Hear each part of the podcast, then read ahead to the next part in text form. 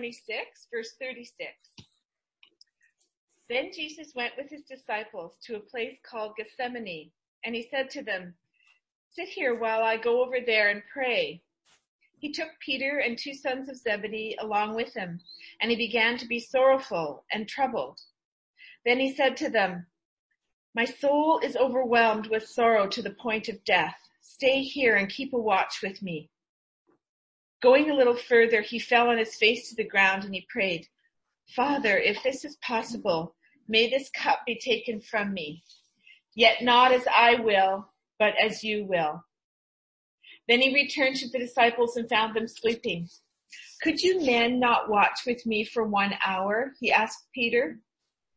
Watch and pray so that you will not fall into temptation. The spirit is willing, but the body is weak. He went away a second time and prayed, My father, if it is not possible for this cup to be taken away unless I drink it, may your will be done. When he came back, he again found them sleeping because their eyes were heavy. So he left them and went away once more and prayed the third time, saying the same thing. Then he returned to the disciples and said to them, Are you still sleeping and resting? Look, the hour is near and the son of man is betrayed into the hands of sinners. Rise, let us go.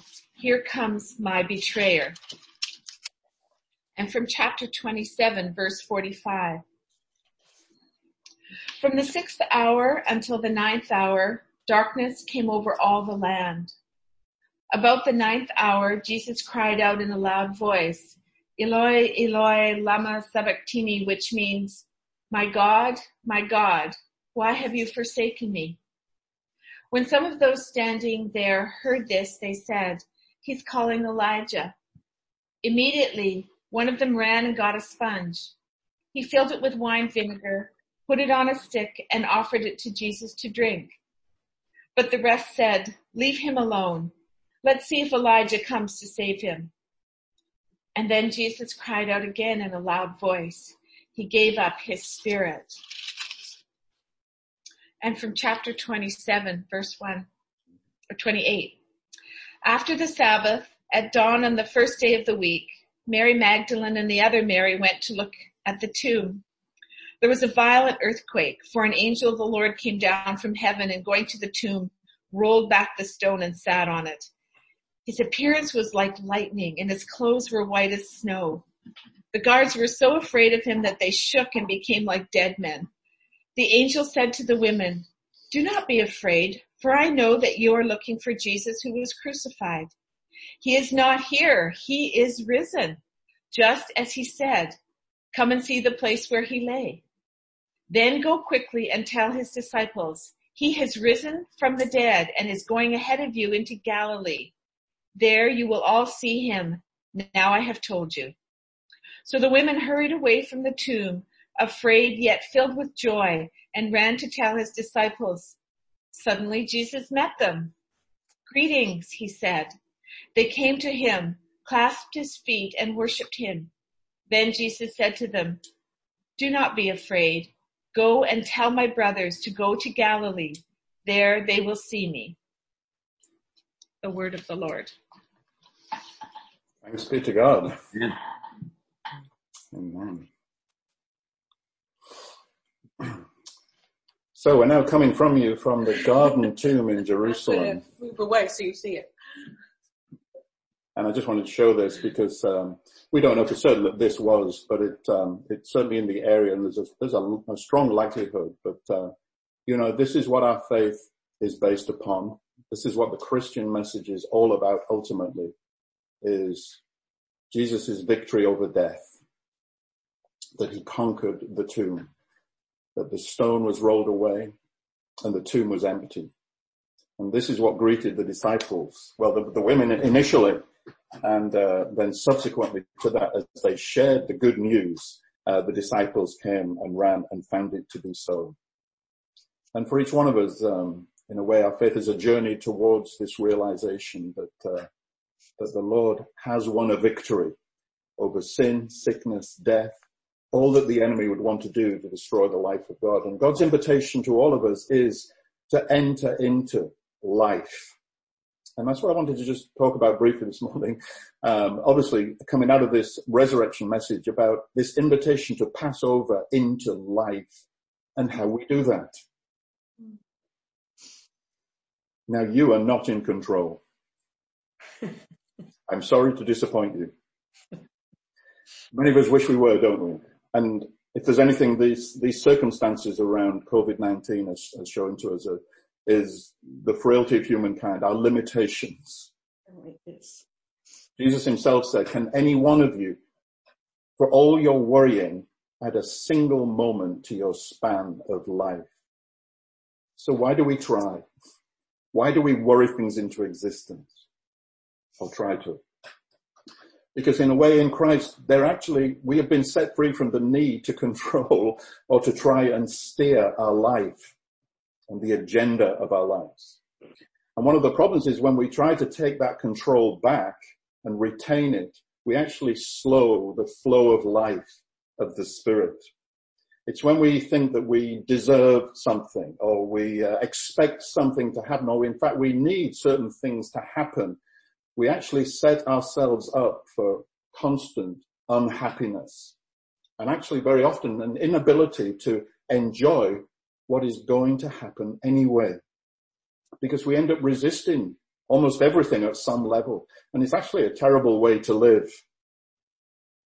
Giving up control is really God's school to teach us about union, oneness, about compassion and empathy and understanding and ultimately love. It's actually the school of the finding letting go that we call death. Now at one level, Jesus shouldn't have had to have died so young, so seemingly unsuccessful in the world's eyes. After all, how many were following him? Most of them had turned away from, from him. Only a few were left. He was the son of God. This doesn't make sense. But in doing, in allowing this to happen, Jesus was showing us something I think very significant. I want to just look particularly at the, the latter part of his life, which is when we have most of the, the story recorded for us the instances and ways in which we see Jesus in a way relinquishing control, yielding the control of his life to another. Even at the Last Supper, he takes a towel. He strips down and he kneels and washes his disciples' feet. At one level, we find this quite hard, but it, it's not really as shocking as it would have been to the culture of the day for him to serve, to do a menial task like this. This was shocking, but this was humility in action. Jesus said of himself, I am among you as one who serves. And I've done this as an example to you that you will follow. And so a part of our relinquishing control is actually to serve, to serve the needs of others. If we're married to serve our spouse as a priority, if we have a job to serve our boss as an example, to serve one another in love, servanthood. Jesus also yields to betrayal by a close friend, Judas Iscariot, the one who dips his bread in the same cup as all his friends. Jesus knew about this. He knew about Judas and yet still he yields to him. And ultimately Jesus is left by all of the disciples. He's even betrayed and rejected by his whole people. And from the cross, he chooses to forgive. When we've been betrayed, is it in our heart to forgive? When we're hurt, is our first thought to forgive? This is a sign of yielding. This is a sign of relinquishing control and allowing the flow of the life of God. Jesus also surrenders ultimately to the will of the Father in the garden as he goes to that place and he's wrestling in his humanity and thinking, I don't want to do this. I can't do this. And it says that he sweat drops of blood. Such was the stress upon him. And he wanted this cup to be removed. You know, it's interesting if you go to that, that, the region where that garden was, um, it's an easy exit into the wilderness and away from Jerusalem. He could have easily um, skipped away and escaped this. But his calling was to sacrifice. This was another expression of his surrendering and yielding control. He sacrificed and he invites us too to sacrifice for the sake of the gospel. Some of us will sacrifice family, lands, possessions, other priorities. We follow the one who gave up everything. He also submits to an unjust trial before the Jewish authorities and before the Roman authorities. Pilate, the one who could find no wrong. And he did that without defending himself. He knew God could do that. In fact, he expressed that to Pilate.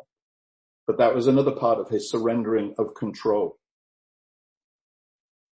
I wonder if you've ever been treated unfairly, disrespected, misunderstood. And we want to, we want to right the wrong, don't we? We want to justify. We want to defend. We want to fight back at times. I've known some of the pain of being cheated on by friends. I've actually had a close friend steal a significant amount of money from me. And um, there's a part of us rises up, but a part of the call of God is to entrust things to Him and His life flow, not our own. Jesus succumbs to painful beating, the lashing of the cat of nine tails, which often killed people, but it left them just within inches of death. The humiliation, the nakedness of the cross, and the excruciating death by crucifixion. Most of us won't be called to suffer in this way, but what a powerful example of the, the Lord of life surrendering control. And on that cross, he embraces the place of God forsakenness for the very first time in all eternity, the cry of dereliction. My God, my God, why have you forsaken me? This is the ultimate Holocaust.